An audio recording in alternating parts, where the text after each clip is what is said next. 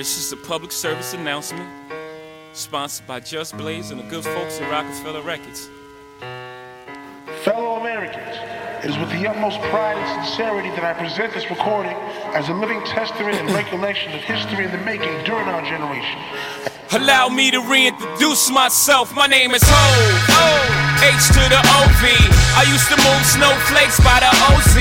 I guess even back then you can call me C E O of the R O C. Ho, fresh out the frying pan into the fire. I be the music biz number one supplier. Fly it in a piece of paper bearing my name. Got the hottest chick in the game wearing my chain. That's right, ho, ho. Not D O C, but similar to them letters. No one could do it better. I check cheddar like a food inspector. My homie Strick told me, dude, finish your breakfast. So that's what I'ma do. Take you back to the dude with the Lexus. Fast forward the jewels and the necklace. Let me tell you dudes what I do to protect us. Shoot at you actors like movie directors. What up, what up, what is up, everybody? It's your boys. It's Beach. It's Bill. And this is episode number nineteen of Chaos on the Rocks. There are no rules, there are no regulations, just a couple of guys talking about whatever our hearts desire.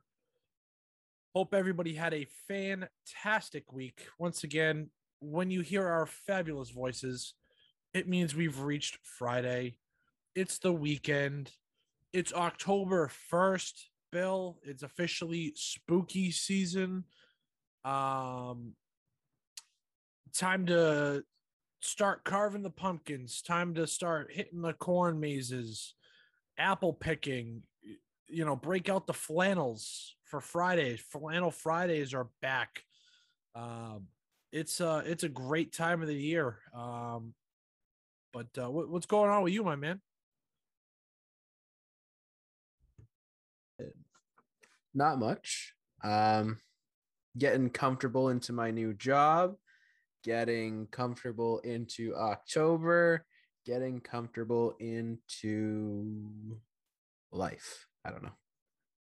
I am ready to go for Chaos on the Rocks. It is another great week. I hope everybody had a great week. And I hope, even though we're not into the pod just yet, you guys have a great weekend too, just in case I forget to say it. Yeah, always great to, you know, just wish the people well right at the start in case we get wrapped up in intense conversation early, or, you know, and, and we just completely space out and we forget as we go along here. Um, but again, glad to have you along. Uh, this is episode number nineteen. It's again, dude, it's, it's hard to believe it's October. Um, my birthday's six days away. Um, That's even harder to believe. Um, real world kicks in now, twenty-six. You got to get my own goddamn health insurance. So uh, that blows. Um, God bless America. Yeah, I know, right? Yeah.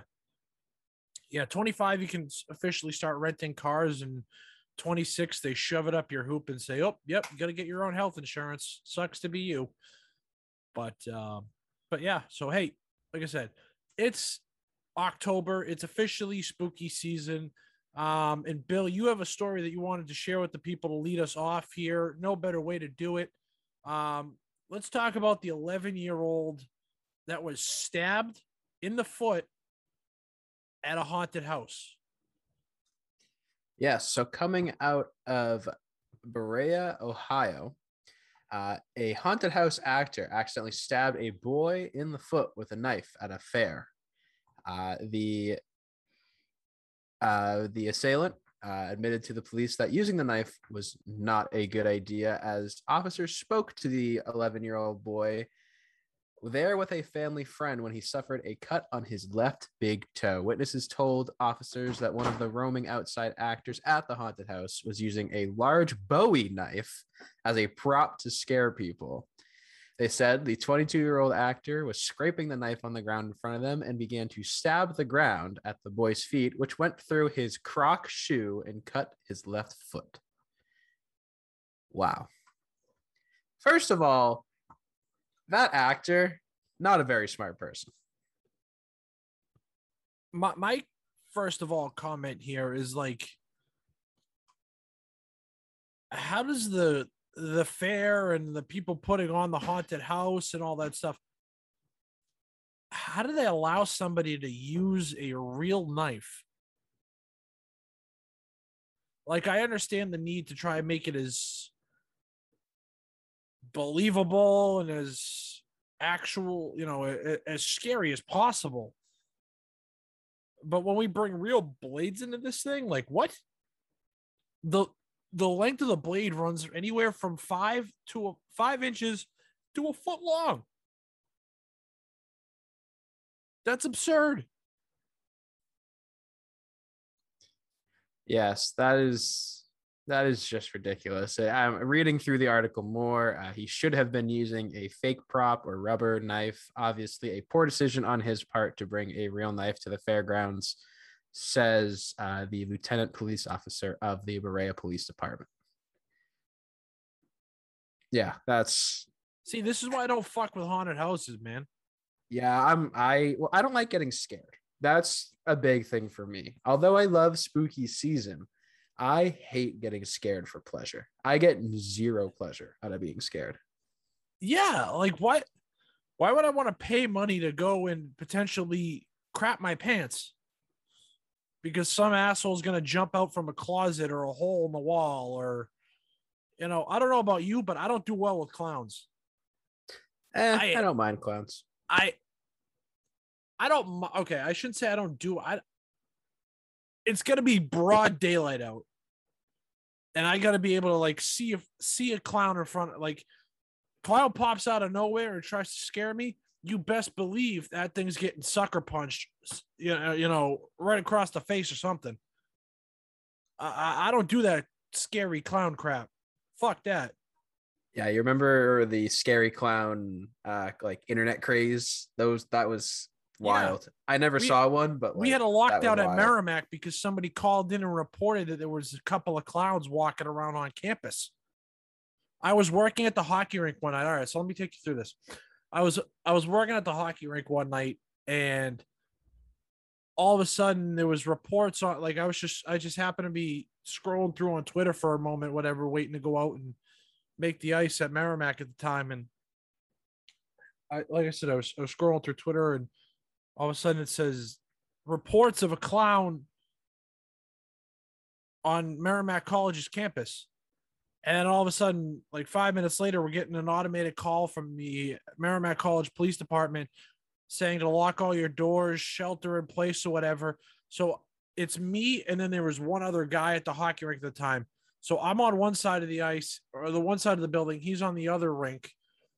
And we're telling coaches are in the middle of practice. We're telling coaches, all right, you got to get your kids off the ice, get them into the locker room. And then we have to go around the entire building and check every single door and make sure the entire building is locked down. It was nuts. That sounds awful.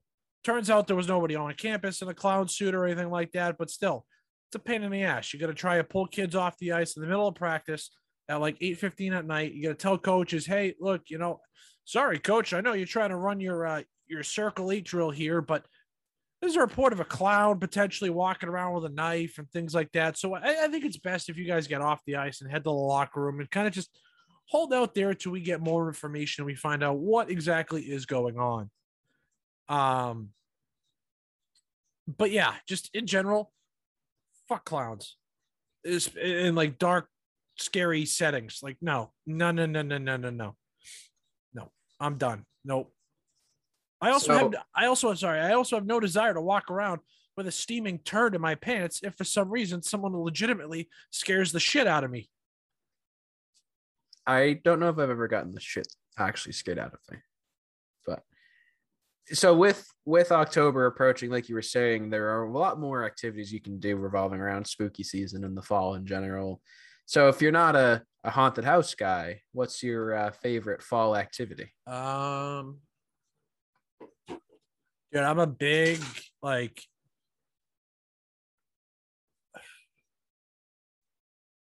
I, I, I like going to, like, far, like, farm stands and stuff, like, walking around. Um, hot apple cider is a big thing. Love that. The apple cider donuts. Um, um, corn maze, but again, it's going to be in broad daylight. Can't have any possibility of something jumping out from the middle of the corn. Um, and then I get, you know, if you want to be as typical white girl as possible here, just driving up north and doing leaf peeping, you know, there's nothing better than, you know, the White Mountains in, in the early fall and all the foliage and stuff that's up there. I mean, especially if you get it at the right time of this year, which, uh, I was told that um, next week actually is uh, peak foliage season for anybody that might be interested. Um, they're saying the uh, the seventh through like the fourteenth or fifteenth, something like that, is when it's going to be right at the right at the peak and is the best time to go. Um, so again, if you know if you're looking for something to do on a Friday, uh, you know Friday evening or Saturday or Sunday afternoon, take a ride up north, man. It's it's not that bad. You might get stuck in a fuckload of traffic coming back south, but, you know, you time it out, work it out right, it's not that bad. We love you? Beautiful foliage. I am a big apple picking guy. Um, funny enough, Melissa and I have been dating for six years, and the first quote-unquote date that we were ever supposed to go on was to go apple picking, and Melissa – uh decided she didn't want to go on that date originally. So what ended up happening is last year we went apple picking legitimately for the first time. I have always grown up going apple picking with my family, though. It was, you know, a pretty good family event. I'd go with cousins, aunts, uncles. We would go get some apple cider donuts after, you know, frolic through apple fields. I actually also did my first corn maze ever last year too. And I do like corn mazes. I didn't think I would like it. But my big thing is, if you put me in a pressure situation with a bunch of other people, I'm naturally just going to try and call it, like, shot call. And people don't really like to get shot called on when you're in the middle of a corn maze and everybody's arguing on where you're supposed to go because you've seen the same patch of grass for six times in a row because you just recognize it. So yeah, if you guys want to go to a corn maze, uh, don't go with me. Or if you do go with me, just let me lead the way. You can give me some constructive criticism along the way. But yeah, I, I would say apple picking, though, for sure is number one. I never really was a pumpkin carver. I probably carved like two or three pumpkins in my whole life. I painted pumpkins a lot more. I would just like straight yeah. up use paint on the pumpkins. That yeah. was another big family thing we would do too. All of us would get a pumpkin from the pumpkin patch. We would all paint it, do whatever we wanted to it. I don't really remember any of my best ones, but I'm, I'm sure I had some good ones along the line. Yeah. Um, yeah, pumpkin, great. Uh, how, how do you feel about pumpkin spice? Not a pumpkin spice guy. No? Okay. Um, I'm not a pumpkin spice guy, but I'll drink pumpkin beer. I'm not really a pumpkin beer guy either. I'm telling you, recommend it. Try it. You know, I'm not, I'm not over the top as far as, like I said, I'm not over the top as far as pumpkin flavoring and all that stuff goes, but there is a more of a cinnamony aftertaste with this than anything. And it's, it's really good. It's, it's a nice, nice light beverage to, to sit around and drink while you're recording a podcast. Amen. Yeah. I actively went out of my way for last uh, football Sunday to get uh some of the last summer shandies that they had on the shelves in Market Basket, because oh, I do love me a a lemony beer. Lemon beers are my absolute favorite type really? of beer. Mm-hmm. Okay, that's interesting. So um, shout out Porch Rocker, shout out Summer Ale, shout out uh Line and Google. Okay, those are my those are my three probably in order. Shout out uh Shipyard Pumpkinhead. That's what I'm drinking right now. Uh, But all right, Bill, yeah, you mentioned it. Uh, football is in mid-swing. Um, you know, the last couple of weeks, you've heard from us as far as uh, fantasy goes. Um, and it's about that time of the episode. It is time for the Chaos on the Rocks Fantasy Football Blitz. Oh, oh.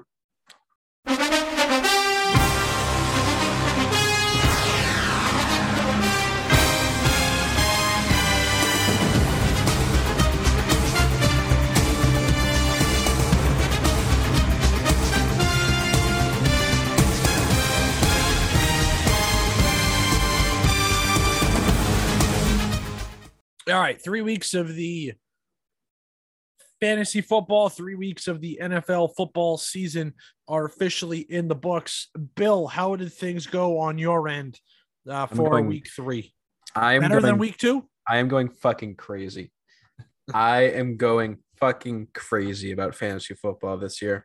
I am one and two in every single one of my leagues. I come in on the first week so fucking hot, so fucking hot. All of my teams blow the other opponents out of the water. This week, I have my team score one hundred six, eighty-seven, and one hundred seven. And I go against the guys that score one fifty-two, one fifteen, and one fifty. Wow. Yes. And then I also have a Yahoo league that Uh, I know for sure I lost in, and it was the rematch of the championship match from last year, and I got absolutely smoked. Um, how about you, Beach? Um, all right, so I am one and two in two leagues, two and one in another, and I am three and oh in a, in my fourth league. I am the only undefeated team remaining in that league. Um, I just want to kind of take you through. I I, I kind of wanted to get your opinion, um, on my team, and and you know, because this is the first time for me in a long time that I've come out of the gate and I've started the year three and zero. Like usually, I'm you know, similar situation to you slash my other teams, one and two, two and one. You know, I think even a couple of years ago I started zero and three. It's been a while since I could tell you that I started three and oh, and on top of that being the only undefeated team left. So now I know I have a target on my back. It doesn't matter from here on out.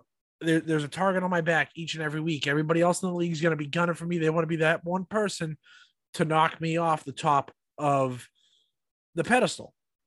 So I just want to kind of run you through my, my lineup here that I rolled out this week. And I, I just want to get your thoughts on, um, what you think, you know, some of my uh, performers and how they did.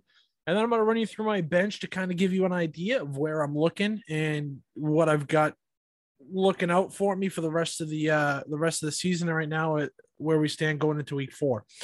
Uh, so my Q B, tough week, but he's had a couple of good weeks prior to this. Uh, Russell Wilson finished with seventeen points. Um, my running backs, Kareem Hunt had eighty-one yards and a touchdown, which was good for twenty-eight points. Uh, Derek Henry dropped off this week. I mean, it was tough to, you know, expect him to go out there and put forty-seven up on the board again. Uh, he finished with nineteen and a half. My wide receiver is D K Metcalf. Six catches, one hundred seven yards and a touchdown. Keenan Allen, eight catches for fifty yards and a touchdown, and the Chargers win over the Chiefs. Uh, Logan Thomas had uh, four catches, forty-two yards, and a touchdown in Washington's blowout loss to Buffalo. Uh, Chris Godwin finished with nineteen and a half points, six catches, seventy-four yards, and a rushing T D uh, after the Rams beat the Bucs, who we'll get into that a little bit later on, um, what that means. He's uh, Godwin was in my flex position. Uh, it's a double flex, so I also played uh, Jared Cook. He had a strong week last week. This week, not so much. He finished with four point seven points, just two catches for twenty-seven yards. Um, unfortunately, my defense suffered this week after a strong performance last week. Uh, the Patriots defense allowed twenty-two points and only got me five. Um, on my bench, uh, I had A J. Dillon, Trey Sermon, um, Nicole Hardman had twelve and a half points. Um, Trey Lance is my backup Q B. He had six points after he had a rushing touchdown in the uh, 49ers loss to Green Bay. Um, actually, excuse me, I have two backup Q Bs, I should say. I might, I actually think I'm going to get rid of Trey Lance uh, because Derek Carr is my, uh, is my other quarterback. He had himself a pretty good week. He finished with twenty-three points. Um, So that that that's my lineup. That's how it shakes out. I won one forty-seven to one twenty-three. Uh, this is the second week in a row that I finish as the top scorer in the uh, in the league.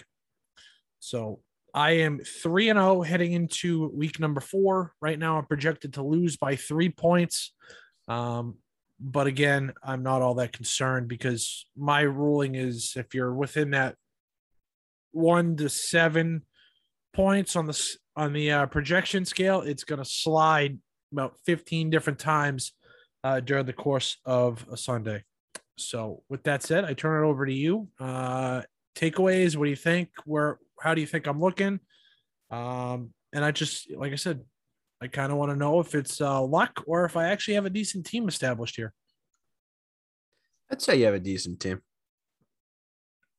I personally am really high on your two quarterbacks you actually have on your bench, both being Trey Lance and um, Derek Carr. Derek Carr is a quarterback I'm trying to get right now. In one of my leagues, I'm streaming quarterbacks right now.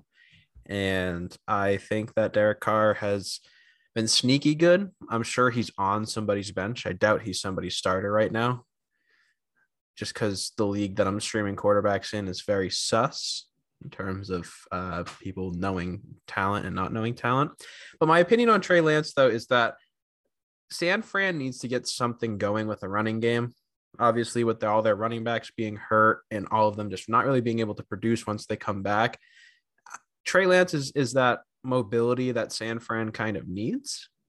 So I I don't know if I would necessarily try and get rid of him right now. I mean, if there is somebody on the waivers that you feel as though would help your team out. I mean, I know for myself uh, this week on the waiver wire, I am targeting uh, Chuba Hubbard.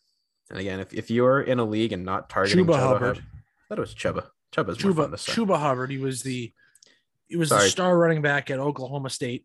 Sorry, Chuba, but I want to call you Chuba. Chuba Hubba. Um, I am also looking to I have get... him as, I actually, sorry, I have uh, Chuba as one of my starting running backs now in my other league because Christian McCaffrey is hurt. I'm also looking to get uh, Kirk Cousins this week. Uh, as I said, I'm streaming quarterbacks in the league, and Kirk Cousins has kind of low-key been having a really good season. Um, I think that the Vikings are starting off pretty hot for being where they are. And, you know, I, I'm all in on Kirk Cousins trying to make himself elite. I believe Kirk Cousins is very similar to Joe Flacco right now in the sense of dude's always been on the cusp of being elite, but when it comes to big matchups, he just can't win them. You know, I, I yes, Joe Flacco has a Super Bowl, but is Joe Flacco elite? Um, so my waiver wires this week. Um, and again, this is where we're sitting here recording on Tuesday evening. Um, at the time, I have three waiver claims pending. Looking to pick up the Bengals defense and drop the Pats.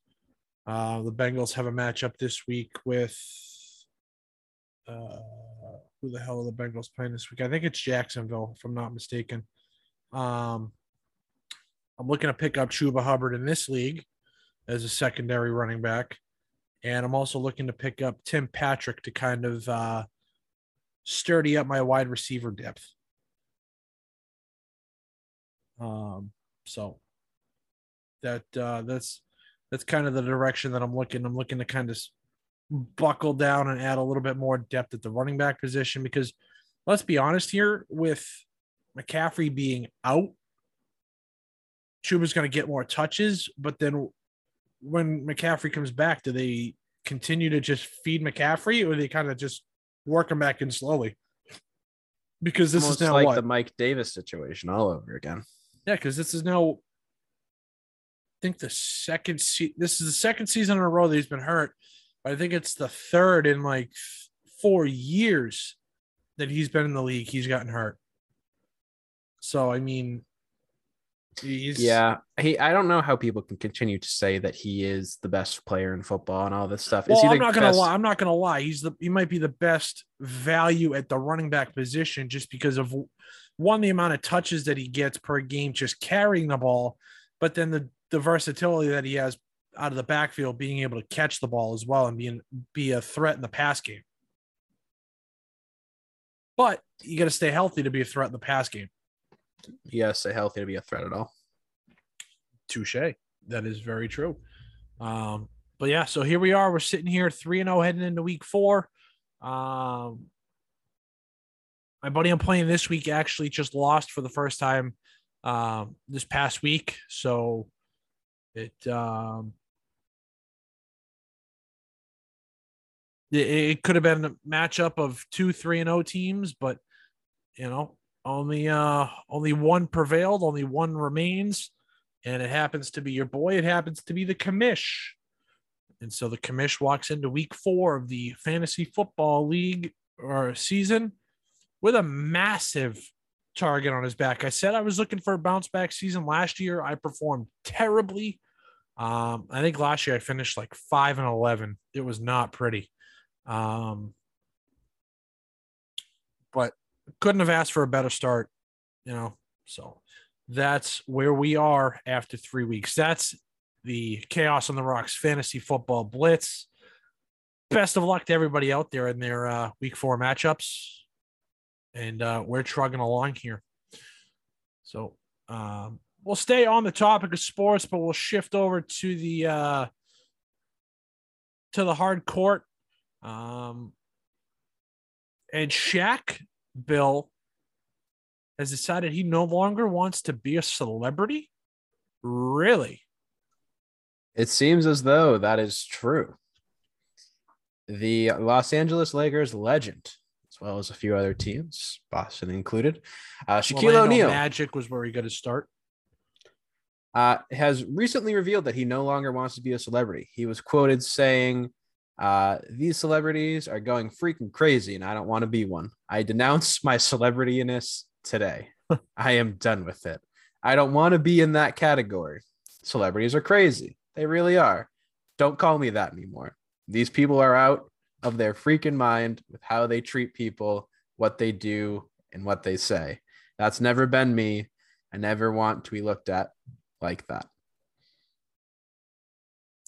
I mean, you know, good for Shaq. Yeah, good for Shaq. I'm, you know, I I I love Shaq. I am a big Shaq fan. Shaq has done so many things outside of the realm of basketball. And, you know, for him to be considered a celebrity, I think is true, but I will no longer call him that if he is so politely asking that he does not want to be. I remember last year, uh, like the height of the pandemic, or not, maybe not the height of the pandemic, because, you know, people weren't supposed to be going anywhere. People weren't going anywhere.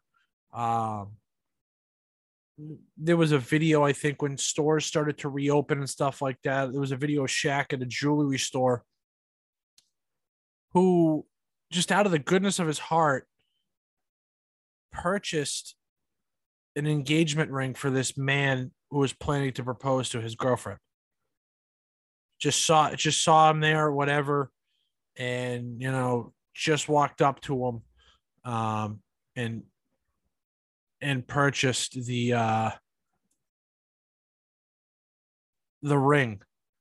Um,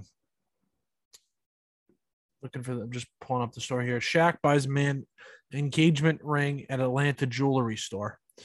Uh, this dates back to April seventh, twenty twenty-one. Okay, so this was right at the height of the pandemic. Um, Shaquille O'Neal went into Atlanta into an Atlanta jewelry store looking to find some hoop earrings. Uh, he ended up providing a good deed for somebody else. A video surfaced again last year of two uh, of O'Neal passing a credit card to a salesman at a jewelry store, covering the cost of another male customer's engagement ring.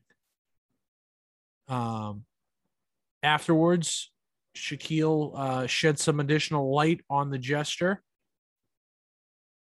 Oh, wait, no, excuse me. This was dated uh, the start of this year, April twenty twenty-one. Excuse me. Uh, so this was, you know, kind of when people were starting to come back out um, into the real world again. Um, he said it occurred on a Monday. The man was initially hesitant. He didn't want Shaq to, to buy it. Um, and Shaq said, no, don't worry about it. Uh, he says, I do it all the time. So, I mean, I, I don't know if you want to go around bragging that you do it all the time. You know, just say, hey, man, don't worry about it. You're good. Uh, he does have a jewelry collection at Zales, but it's clear the act uh, was just out of the goodness of his heart. He says, I'm just trying to make people smile. That's all, man. He said on uh, T N T during the uh, N B A pregame show broadcast. So, I mean, good for Shaq. he's out here denouncing the the assholeness that is, you know, some celebrities. Um, and he's also out there buying engagement rings for just your average everyday individual.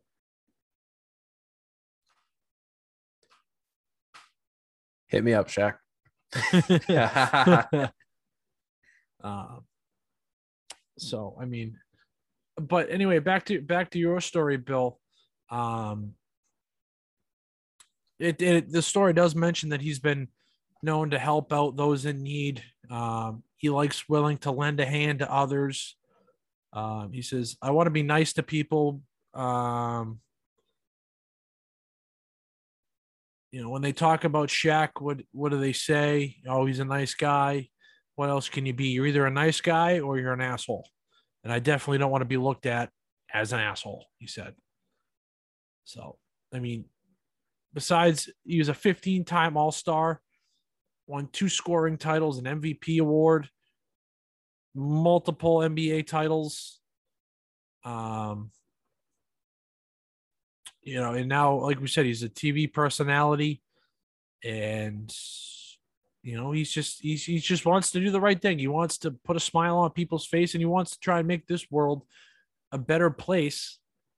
And at the end of the day, that's what we all should be doing. Agreed. That's that's what we all should be doing. There's no need to. It's very easy to be nice to somebody, holding yeah. the door. Saying thank you when somebody does something very little for you. You know, what are they? Um, pay it forward, right? You go to, you know, you go to grab a coffee in the morning. You know, you know, maybe you have, instead of taking the change and putting it back in your pocket, you know, say, oh no, save this for, you know, the next veteran that comes in and wants to wants to buy a coffee. You know, their next co- their their next coffee is on me. You know, or you know, even just the person behind you, whatever, just say, hey, look, their coffee, it's on me, whatever. A small act of kindness goes a long way today with people. You could, you never know what other people are going through. So very true. Kudos to Shaq. We appreciate that. We like that. We like seeing uh, people being nice to other people. So speaking of uh, people that could have been nice to other people, um, we were talking football a few minutes ago, but um, it's kind of a big football game down in Foxborough on Sunday night, Bill. Um, just a little bit, just a just, little bit a... just just just a little bit, right? Um, Tom Brady is making his much much anticipated return to Gillette Stadium. However, he's going to be wearing an opposing team jersey. He's not going to be wearing the Patriots blue, red, white, and silver with the flying Elvis. Instead, he's going to be wearing Tampa Bay Buccaneers gear, as he has for the last year and a half.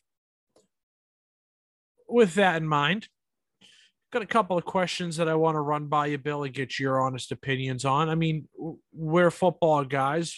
We follow the Patriots. The Patriots are our favorite team. And I think it's safe to say that all of our childhood memories revolve around this one man. So who do you put more blame on for the situation that transpired last March prior to Tom Brady leaving? Is it more so on Bill because he finally had, you know, had enough and kind of wanted to start that new transitional phase and bring in a new guy, you know, start grooming the next, what is honestly the most important position on the football field, the quarterback? You don't have a competent quarterback, you're not going to have a very good football team. Or is it more so on Brady because he just didn't want to put up with Bill anymore and said, you know what, screw this, I'm out of here, I'm leaving. Thanks for the twenty-one, uh, the twenty-one years, but I'm gone. I think that this is one of those weird situations where it was just more of a power struggle than anything else. You know, Brady, and everybody knows what Brady wanted. He wanted offensive play, uh, you know, power, I guess. He wanted control over what they're going to be running, who his guys were, and, you know, just the general play calling ability. And Bill Belichick is a more than experienced coach. Think about all the coaches in the N F L right now that have come from under his umbrella. And I, I just think that I put more blame on Tom, but not in the way that I really intentionally mean blame. I think that Tom just really did get kind of too big for his britches, and the Patriots just weren't the right size britches for him anymore. You know, I I don't blame Bill Belichick for not wanting to bend the knee to a to a player. You know, at the end of the day, he is the coach. He is the guy. You know, I understand Tom has very high football I Q, and Tom is arguably the greatest player to ever play football. But at the end of the day, Bill Belichick was still at the head of the ship.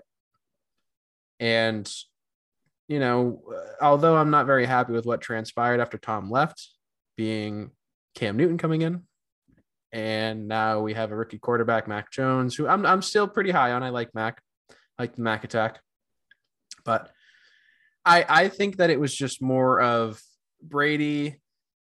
Brady became a diva, honestly. And uh, divas do not do well in the Patriots locker room. I think that, you know, Cam Newton not being here anymore can attest to that as well.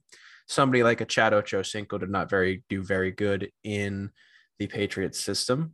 You know, I, I just think that the Patriots are an organization that you cannot be bigger than the organization. I mean, yes, Tom was clearly bigger than the organization. Tom was the organization. But at the end of the day, if you're not willing to play ball the way that Bill wants you to play ball, you're gone. Simple as that. I'm so glad you had that take. Because I blame I blame Bill. Why do you blame Bill? Okay. Hear me out.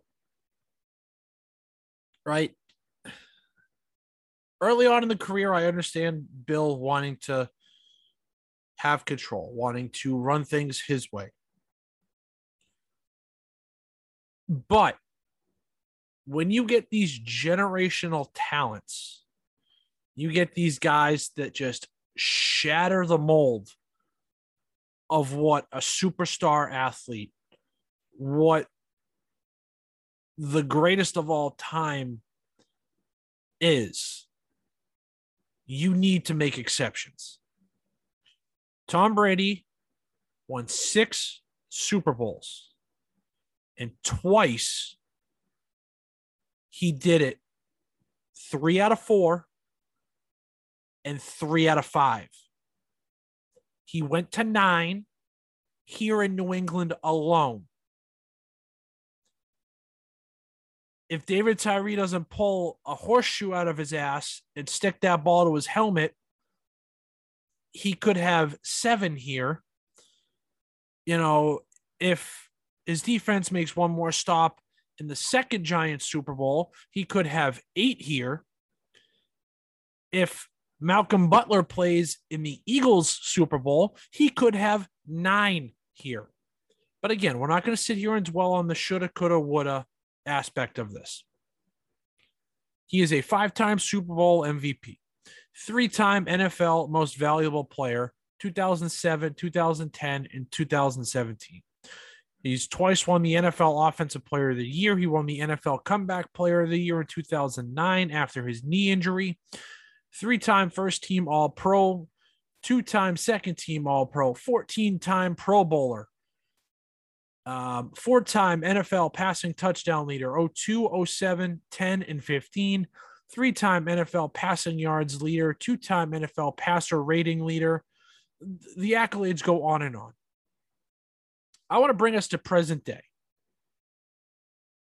Bill, I feel, was of the mindset he didn't want to pay Tom two years at twenty-five mil per, which was more than he was more than capable of doing, because he claims that the cap would have been affected, which in the N F L, the cap doesn't truly exist. You can move money this way. You can move money that way.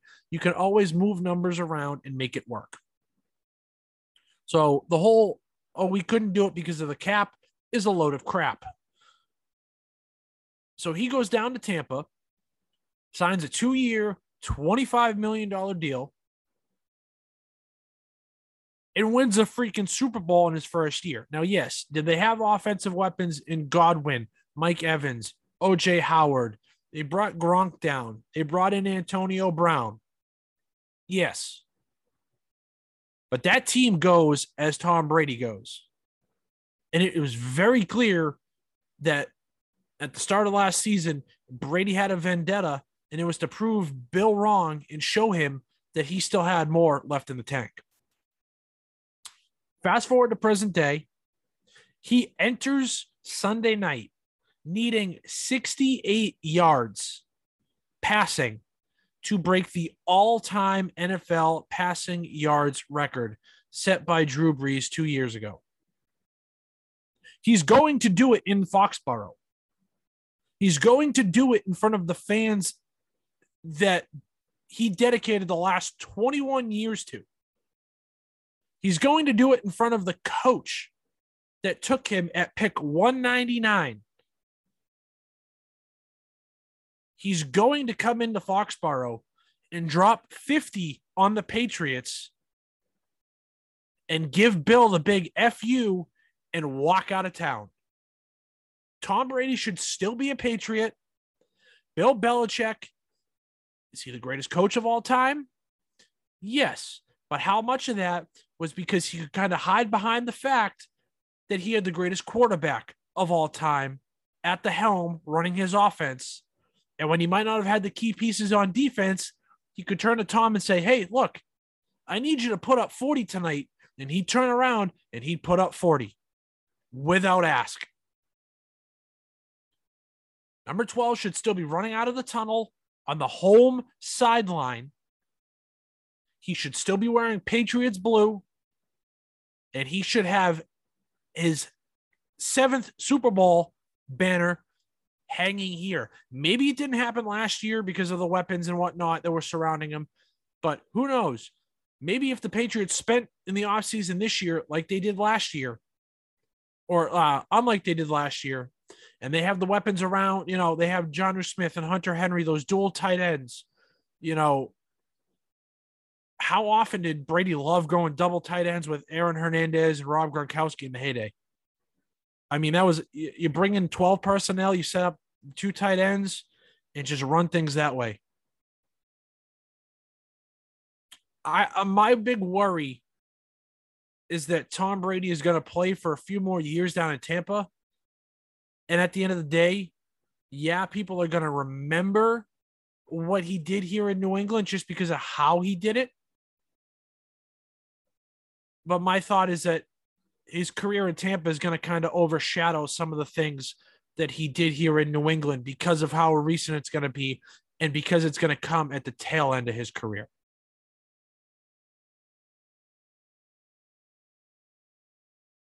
So that's my take on that. Um, now, with that in mind, how do you think the game on Sunday night is going to go? Well, like you said, I, I think that it's gonna it's gonna be a blowout. I I have Tampa Bay winning that game for sure. I uh, don't think it'll be. Uh, I don't think it'll be close. I think that the Bucs are firing on all cylinders right now, and especially coming into New England, Tom is going to have, as you said, that extra little spark in his engine, and he is going to be ready and willing to go. However, you don't know. You don't know Bill. I'm sure Bill has been waiting you. for this. You do know me. I, you know this, Bill. But you do not know what Bill is planning. You, for all we know, Bill has been having an inside guy on the Buccaneers just to win this game. I'm sure if Bill Belichick lost every other game this season besides this one, he would probably be secretly happy. But I know for a fact that the Buccaneers are going to win, though. I am taking the Buccaneers for sure. Um, I, I already, I already said it. I'm taking the Bucs. I'm taking the Bucs in a big fashion. Um, did you see the promo that's been floating around on social media? Oh man. So N B C on Sunday night, when they I think it was around the two-minute warning of the fourth quarter um, in the Green Bay San Fran game. They rolled out a promo, and they played Adele's "Hello from the Other Side," and it was just, just video hello. or "Hello," whatever. Yeah, they played the song, and at the start, you know, they showed them unveiling all the banners at Gillette. You know, Brady leading them out with his Patriots gear on, and then when she says "Hello from the Other Side," the cut, you see the transition, and it's Brady in his Bucs gear, and it was just very, very well done. Um, very, very well done by the N B C crew. So give them props to that. Um, we'll wrap up here with this. What is your all-time favorite Tom Brady moment here in New England? Ooh, that's a tough one. That's a tough one. I think my all-time favorite Brady moment, just because it's a goated moment, is at the end of the Super Bowl with the Seahawks when he takes the knee and he just stays on the ground, and Richard Sherman walks up to him and extends his hand for a handshake, and Tom just sits there with his hands on his knees. Just as the confetti is falling around him, Richard Sherman wants the handshake, and he just doesn't give it to him. I, that's like when I knew that this man is truly the GOAT. That is how you talk shit to the one of the biggest shit talkers in the N F L at that time. Think about how much Richard Sherman was playing to the camera during the Super Bowl. Think about how confident he was before the interception. You know, that, that iconic shot of his face after it happens. You know, Richard Sherman does not deserve that. I mean, Richard Sherman... You know, Richard Sherman did not deserve to get Tom Brady's handshake at the end of that game. Dude was mad disrespectful. And Tom just showed complete class to Richard Sherman. And that's when I knew Patriots were an organization for the GOAT and for class. Um, yeah, I, I'm. Mine is, I mean, it's tough. I mean, you could always, you could always go to the Atlanta Super Bowl down twenty-eight to three, and just, that was all Brady. Like, if he didn't keep the offense trucking like he needed to, forget about it.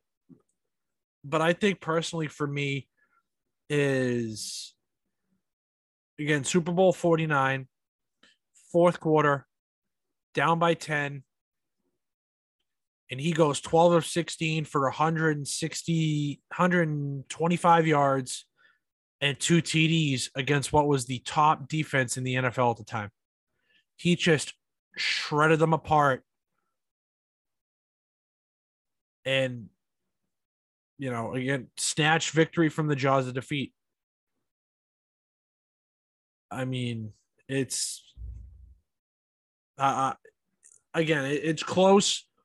But I think that one um, just slightly, just slightly edges out uh, Super Bowl fifty-one in my books. But not to not to uh, rehash old wounds here.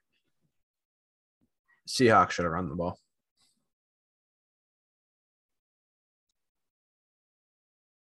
Absolutely, there's no question about that. You have one. They had one of the best running backs in the game at the time. Ball at the two-yard line, and you drop back and try and run a quick slant? Like, what are you as, doing, Pete Carroll? As somebody that as somebody that plays Madden, it's one of the most intercepted passes in the game. Well, yeah, because think about it, right? If you have linebackers pressing up at the line of scrimmage, you're you're loading up the box, you're playing seven in the box, and you're, you know, you have your two inside slot guys.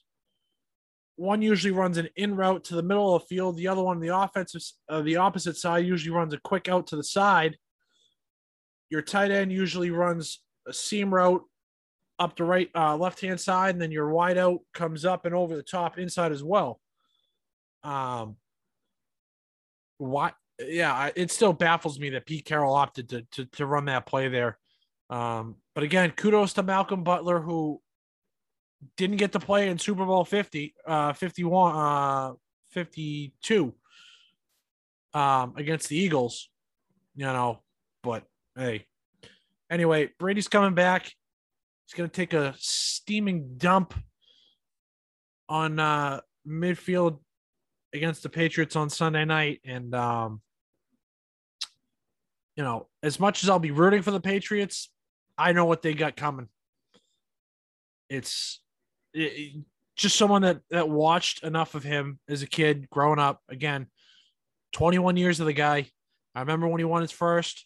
Remember when he won the sixth one here, you know, um, a little bit opposite times. The first one I was like five years old, six years old. The last one I was in college. Time flies. Um, but coming off a loss, good luck beating him on Sunday. You're going to need some sort of magical horseshoe, uh, rabbit's foot, four-leaf clover shoved seventeen feet up your ass if you're Bill Belichick on Sunday night to, to beat this guy. So, all right. Well, we got a couple more things to get to here uh, before we wrap up. But again, we do appreciate everyone uh, tuning in here. As always, uh, you can find us on our socials. Uh, Twitter is at chaos O T R underscore pod. You can find us on Instagram at chaos on the rocks pod. Uh, be sure to head there now to take a look at our latest uh, discussion poll. We'll be getting to that in a couple of moments here. Um, but it is posted. It is there. Take part in it. Um, let us know what you think about it. Um, You can find me on Twitter at Ian Bowe. You can find Bill on Twitter at B You Mean, and on Twitch as well at What Do You Mean T V. Um, again, keep your eye out to socials because uh, me and Bill might be working on something here. We might be trying to get something going uh, for some outside content here on one of these sun uh, football Sundays. Um, do a little live stream or something of the likes on, uh, on Twitch and, and get you guys involved there as well. Um, but all right, Bill, uh, you like McDonald's, right? You're a McDonald's guy. I'd prefer Wendy's, but yeah, I like McDonald's. Okay. Um, have you ever gone to McDonald's and, you know, maybe you get somebody that's working a double? You go there in the evening and you get somebody that's just happened to have been there since like eight o'clock in the morning and they just want to go home and they're not in a very pleasant mood. You can tell. I've never had any really bad experiences with an employee. When I was there one time at like eleven in the night, uh, I saw some dude take the wet floor sign and throw it across the dining room floor into the kitchen area. And a, uh, heavily overweight person came out of the back of the kitchen and just like grabbed the dude and threw him outside. It was pretty entertaining. I, me and my friends are just sitting there eating like six pieces with fries, watching this whole thing go down. Okay. Well, so a McDonald's worker over in the, uh, over in the U K, this story comes to us uh, from the U K. McDonald's worker was fired after getting savage revenge on a customer with, quote, unquote, an attitude in line. Uh, the story goes on to say it's absolutely no secret that people are rude to people in the service industry far too often, whether it's bar staff, wait staff, or servers at your local McDonald's. Uh, people are taught that customer, the customer is always right, when in reality, we all know that's far from being the truth. Just ask anyone who's ever worked in hospitality, that is you and myself here, Bill, we can kind of relate to that. Um, so if we're being honest, we can imagine how fed up one McDonald's worker must have been feeling after being greeted by a rude customer after rude customer while being paid six pounds and twenty cents, which equates to eight dollars and fifty cents an hour. Um, Instead of talking to his manager about it, his customer, who ordered, um, I want to say it looks like a caramel, uh, like some sort of McFlurry or some sort of frap or some sort of milkshake, whatever. Um, and they wanted caramel on top, you know, so the per- the uh, the worker puts together the beverage and the whipped cream on top. And then instead of putting caramel on top, again, this was all on TikTok, with a caption that says, when the customer has an attitude, but you remember you make, uh, remember make only eight fifty an hour. Instead of putting the caramel on top, he takes a container of sweet and sour sauce that we you would use to dip your chicken McNuggets in. Um, a couple of comments underneath says this is why everyone should be kind to everybody, no matter what. So again, we're kind of having a full circle, you know, thing here. Be kind to people, you know, be especially be kind to people that work in fast food and people that deal with your food. Um, so Bill, my question to you, if you were to get revenge on a customer, not that we're condoning that, but, you know, say you were dealt with an asshole who came up to whatever restaurant you're working in, what's one way that you might think about doing that to kind of, you know, get back at them?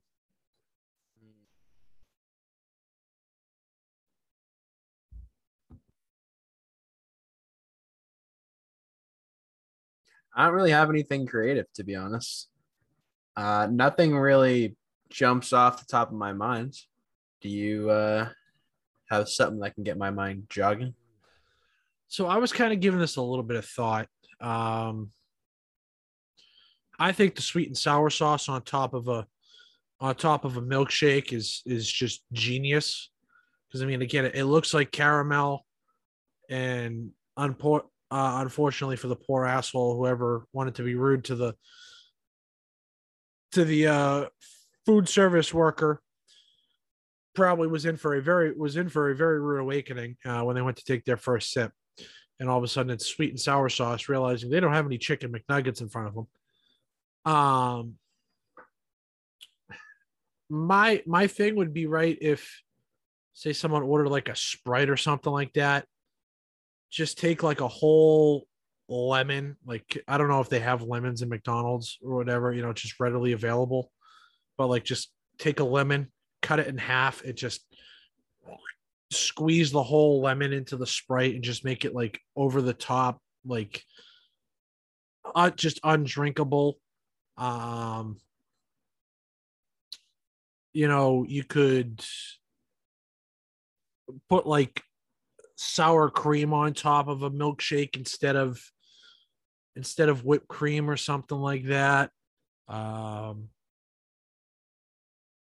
you could put hot sauce on a burger instead of uh, instead of ketchup, right? Because you automatically get your ketchup on top of your burgers, right? Just load it up with hot sauce instead of instead of ketchup. Those are a couple of things that I could think of. I feel like a good one for me, if they order a ten-piece nugget, I'm giving them nine.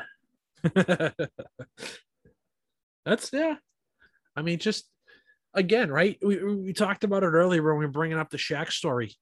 Be nice to people, right? There's no need to be rude. You never know what somebody's going through in their day, what they're going through in their life at that moment. Don't have to be an asshole to people, man. You know, and especially don't be an asshole to somebody that deals with your food, unless you want to get a frap or a milkshake with whipped cream and sweet and sour sauce on top instead of your caramel. Um, Agreed. It's just so easy to be nice to people. Have Have you ever been that rude customer, Bill? Like maybe maybe not no. that rude that you cause some. Maybe not that rude that you cause somebody to like fuck with your meal, but like you know, have, have you ever had ever... a Karen moment? Is that what you're yeah. asking? Yeah. So. I have, actually. But I I had a justified Karen moment. Okay. So um, at the height of the pandemic, the Pokemon grading card service known as P S A um, had a card that's currently valued at fifteen thousand dollars in their possession of mine. And I received no updates. And I received no notification of the card being obtained and shipped by them until I called. I, this poor, poor service lady. Melissa always tells me this, that I was such a mean person to this lady. But I, they were just giving me no information. And this lady was like, oh, like, we can't grade your card. And I was like, why can you not grade my card? And she was literally just like, because we can't. They, they, I still to this day have not gotten an explanation of why they could not grade my card. And I literally was like, I need to speak to your manager. Like, I really, like, I was like, I'm not trying to be rude to you right now. Like, I need to speak to somebody higher up than you. Like, I just need to know that this card that is extremely valuable, that is currently in your guys' possession, is at least safe and is at least going to get sent back to me in the condition that it is currently in. Yeah. Because I sent it to another grading company and I graded a nine. So I wanted to make sure that the card remained in that pretty good mint condition. And like, the woman just refused. She was like, no, I can't do that. Like, they, they're not, like, she's like, I'm on a chat with them right now. They're telling me what to say. I was like, I don't give a fuck. I want to talk to them on the fucking phone. Like, I, I, but I, at the end of the day, I was like, the lady was really just like, dude, like, I can't do anything. Like, I'm so sorry. Like, I really cannot offer you anything here. And like, I was literally just like, well, I want you guys to send my card back immediately. Like, I don't even want you guys to do anything to it, blah, blah, blah. So they literally like sent it back to me. And like, it did come back in the condition that I sent it in and all this stuff, but I was just pissed. They just weren't giving me any information. And I had to call to get the information and call for them to actually like get ready to send my card back. It was just really stupid. Just a very stupid situation. Yeah, that's, um, no, I mean, I can't just right off the top of my head right now. I mean, maybe there was one time where I went to like a restaurant and like they overcooked my steak. And like, that's one thing with me. If you overcook my steak, you best believe I'm sending it back. Um, so it's, it's just one of those things. You overcook my steak, forget about it. Um, but that's, that's probably the only thing I can really, uh, I can really think of.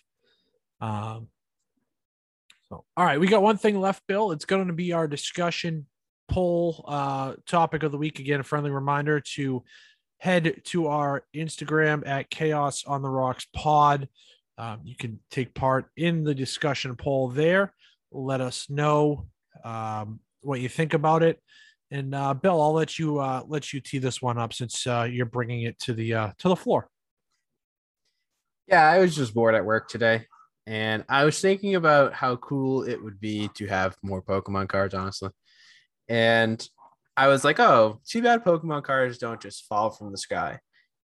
And then it got me thinking, what would it be like to have Pokemon cards fall from the sky? But then I thought about it this way: of well, if Pokemon cards fall from the sky, then they're not desirable anymore. There's so much of it that it has no value, right? So the question I thought of was, if you could have one thing to fall from the sky, like rain, that would not make you or anyone else more rich, for example, something like money or gold or Pokemon cards. Yeah, so nothing worth like actual like currency value. Right, yeah. What would you choose? Um, you know, I, I, I was actually kind of thinking about this today because I, w- I was enjoying one when I was at work earlier, um, this afternoon. Kit Kats. I love a good Kit Kat. Good answer. Good answer. You know, I, I would definitely love to see Kit Kats fall from yeah, the sky. If it rained Kit Kats, that would be fantastic. Um, if I had to pick a second thing, I'd say Skittles. Skittles could do damage, though. It is it's like hail. It is. It's like hail at that point, I guess, though. Yeah, it's. I mean, it's really small hail. You know, true. It's it's not like it's like golf ball sized hail. You know what I mean? So you're not picking malt balls to fall yeah. from the sky then? No, not picking malt balls to fall from the sky. So yeah, I'd go either uh, Kit Kats or uh, or Skittles. I think personally for me, I would go Swedish Fish. Ooh. I I love Swedish Fish. Well, hold on. You mentioned Skittles doing some damage, but Swedish Fish, dude, those things are like little torpedoes. They're gummies. They're, they could not do damage. They're gummies. No, but see now, hold on. If you let them sit out for a little while or you let them get cold enough, right, They become like rocks. Fair, fair. But they, it's the idea. It's my fantasy. I would say Swedish fish. I was thinking about donuts too, because like, how cool would it be for donuts just fall out of the sky, right? We're getting into our real fat boy moments now. Yeah, hey, that's you know.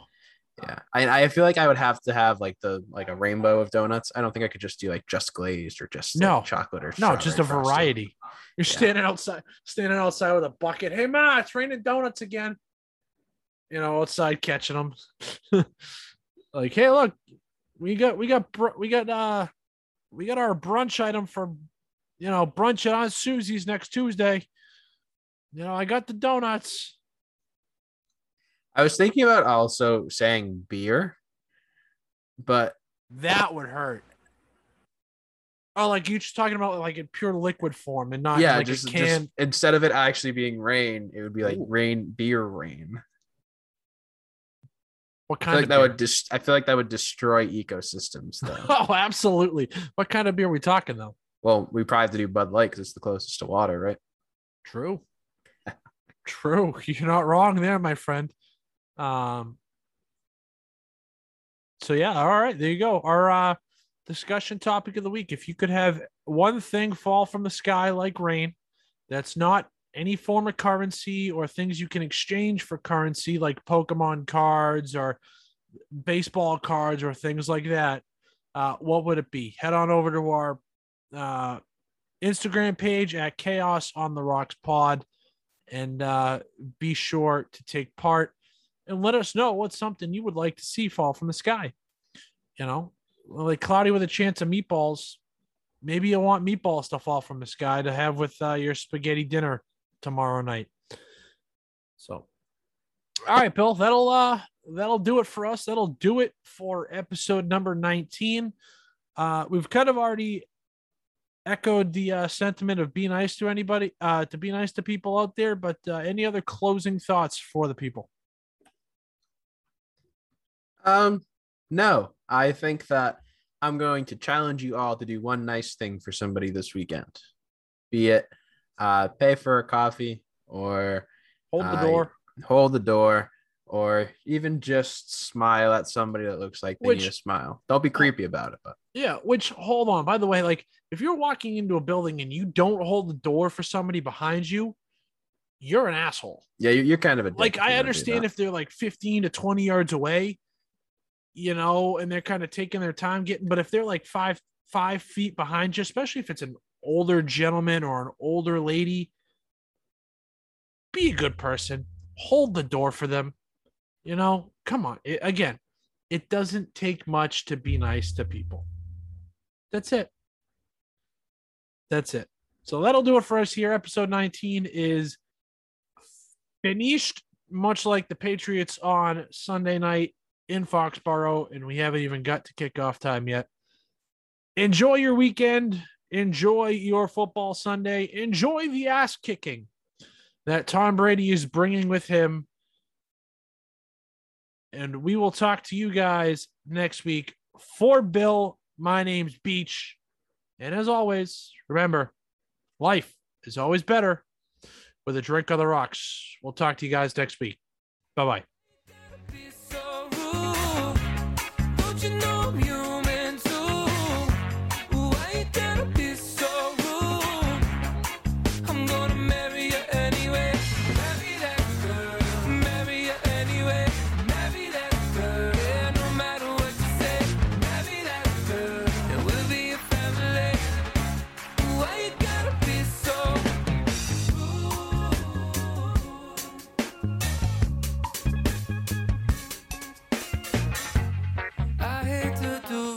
You leave no choice.